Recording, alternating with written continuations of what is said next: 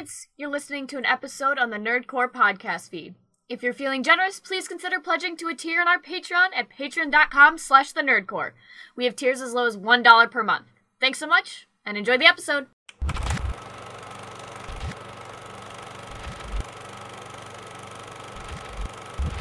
Welcome to the Nerd Corps. We are a uh, network where we devote our time to just uh, see new films, talk about uh, anything that is media, and get a chance to talk to creators like yourself.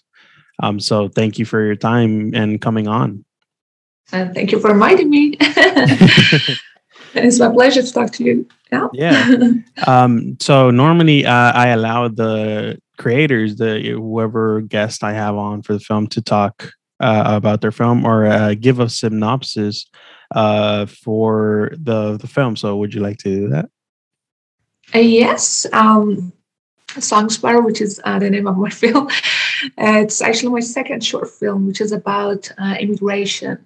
Mm-hmm. And the film is um, based on the real events that happened in 2015 in mm-hmm. Austria and later again in 2019 in Ireland. So, oh, wow. Yeah.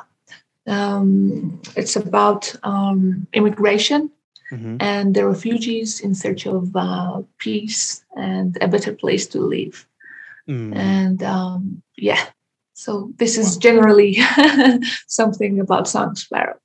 Got you. Wow, I didn't yeah. know it was inspired by real events. Uh, the yeah, yeah. notes that I had um, just said the way the film uh, was shot was uh, like different, but um, it's it's incredible to or well it, it's a tragedy to hear about what happened yes, yes. Um, yeah, yeah. the first incident like, in 2015 in austria 71 refugees were found dead wow. in the back of um, a refrigerated lorry mm-hmm. they uh, suffocated in the back of the truck and again um, in 2019 around i think 39 vietnamese migrants died of um, hypothermia and hypoxia in the back mm. of the truck. Mm. So mm. it is totally true and uh, real events. Yeah. Wow. Unfortunately. Yeah, it, it, it's it, it's very much a, a, a, sad thing to hear when you hear about tragedies with uh, immigrants that try any way possible to um, just uh, go and move on for a better life, especially having immigrant parents um, yeah. I, I, can understand the struggles and just how harsh that might have been uh, for the mm-hmm. loved ones of losing a family yeah. member.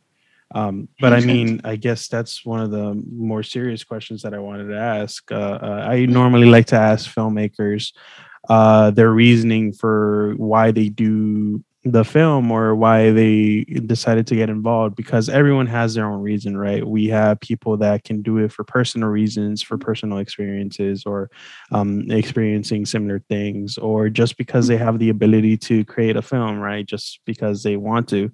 Um, so mm-hmm. i guess um, because it's based on true events i, I want to ask um, what was your reason exactly for for doing this short film Mm-hmm.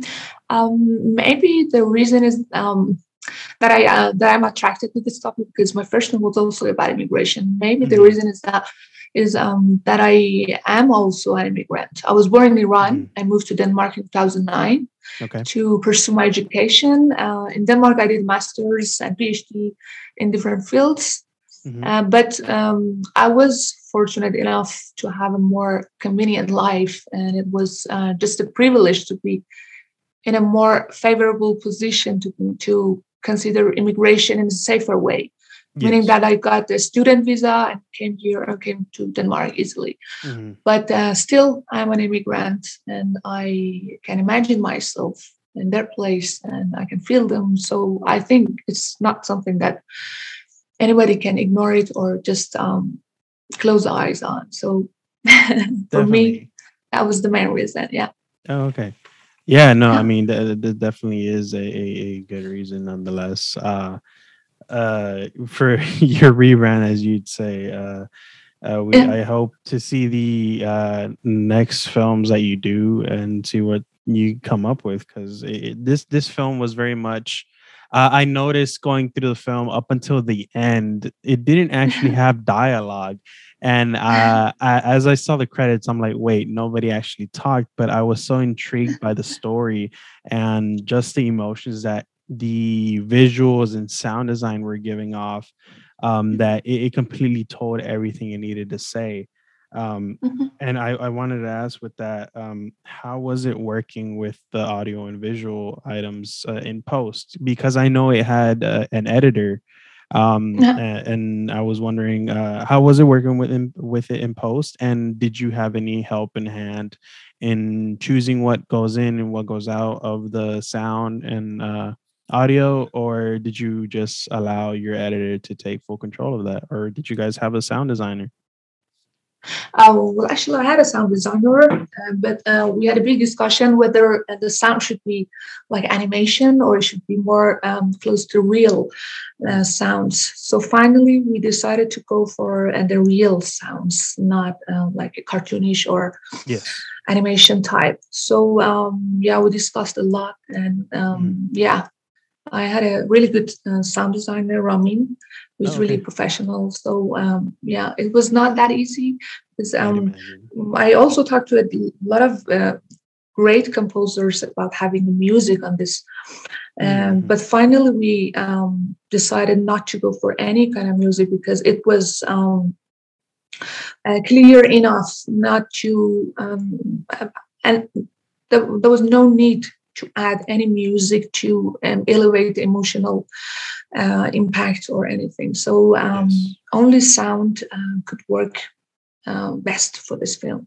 Yeah. Got you. Yeah, I mean, yeah. It, it, definitely showed uh, everything I feel you wanted to show because it, the the realistic sounds from the bang to the people um, mm-hmm. near the third act, just having that frightful um, chatter mm-hmm. and, and um, grunts, really just like uh, I could feel their emotions in in those mm-hmm. scenes. Um, and uh, for the film itself, I know it's dedicated to be uh, what I believe is a drama, correct? Mm-hmm. Yes, yes, um, yes. Uh, there was. I did want to ask. I wasn't expecting. Uh, normally, with dramatics, do you get the suspenseful um, sense, right? From like what we could see with the people banging and doing drastic things, from taking mm-hmm. each other's clothing. Um, there were, uh, I think, if I counted correctly, were three scenes frame by frame where the it, it went to a very much um I wouldn't call it horror, but it was very much a, a terrifying thing where we see people, I guess, um, seeing things in the truck, maybe mm-hmm. because of the hibernation and everything. And I, I, wanted to know uh, what kind of brought you to add in that horror aspect from the people seeing things that are not there to the to a monster creature with mm-hmm. like no eyes and just a mouth for a mm-hmm. face. Mm-hmm. Um, what mm-hmm. kind of brought that inspiration? Yeah, um, um, actually, this is um, this is a, a, drama, but also it's uh, it's a horror oh, okay. because um, what happened in the back of the truck in yes. uh, in the real world is really um, horrible and it's really yeah. frightening. So, um, uh, in my idea, it was okay to add something even more scary, uh, scary yes. than those uh, monsters, but mm. also considering the physical situation of the uh, people in the back of the truck, uh, they could uh, fall into a situation that they imagine some things or yeah.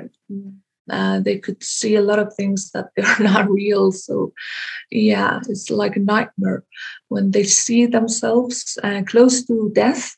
Mm-hmm. Uh, so, it's probable or it's possible for people to um, just imagine a lot of things, like the old man he mm-hmm. could see uh, his death in a yeah. coffin. So um, yeah, um, I hope that I answered your question. Yeah, no, you, you, did. Yeah, you did.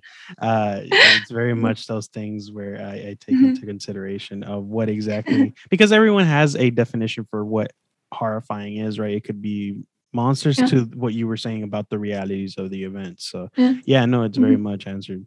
Um, I guess uh, for my last couple two questions, on a more mm-hmm. lighthearted note, um, I know this was uh, as it uh, had in its notes that it wasn't a typical animation uh, film it, because of the way you filmed it. Uh, it said it was classified as a live action, and um, Yeah. I, I, I can see how that would work um, based on the movement of the the puppets, which uh, Mhm. are animatronics as well as I Yeah. saw in the credits, and and just the movements of the eyes and just body. Yeah. Um, so how was it working with that style of production? If uh, I haven't seen your first film, but I do want to. Um, but I don't know if it did the same route of the puppets and anim- animatronics. Um, Mhm. so uh, what inspired you to go to this route, and how was it working with it? Yeah, um, uh, maybe it's because I um, I haven't studied anything uh, related to film, so Mhm. my education was totally different from uh, the cinema Gotcha. and filmmaking. So Yes. I started making puppets, and then um, started making film uh, using those puppets. So um, eventually, I came up with uh, some ideas to add animatronics to the puppets that I make. So Mhm. and uh, I wanted to keep um, the puppets, uh, keep the movements of the puppets as minimum as possible, as less as possible, because Yes. I had some meaning behind those um, disability or um, Mhm. not being free to move. So I um, just add something like animatronic for the eyes. Yes. And yes, as you mentioned, it could be an animation in a way that I animated some objects, some Mhm. puppets, but um, it's definitely a live action because um, um, a classic definition of animation is that any kind of film that is um, made uh, frame by frame. Oh, okay. But um, in this film, I um, recorded. I we shoot the film lively, so with a camera. Mhm. So it's not frame by frame, and uh, everything was, and the puppets were manipulated by um, re- remotely by joysticks, as you mentioned. Um, Yes. they had animatronics equipment inside. Mm. So uh, yes, it is um, actually live action. So it is in a way both animation and live action, but I, um, um, based on a definition of the um, people who are geeking in animation, who Mhm. are expert in animation, yeah. yeah, it's better not to call it animation because it's not frame by frame, but definitely a live action. Yeah. yeah. Uh, Yeah. so how was it working with it? Like uh just the puppeteers and uh I mean uh going from that, like um aside from like how was it working with it, how long did it take you to shoot it? Um because I'd imagine it was a step by step process.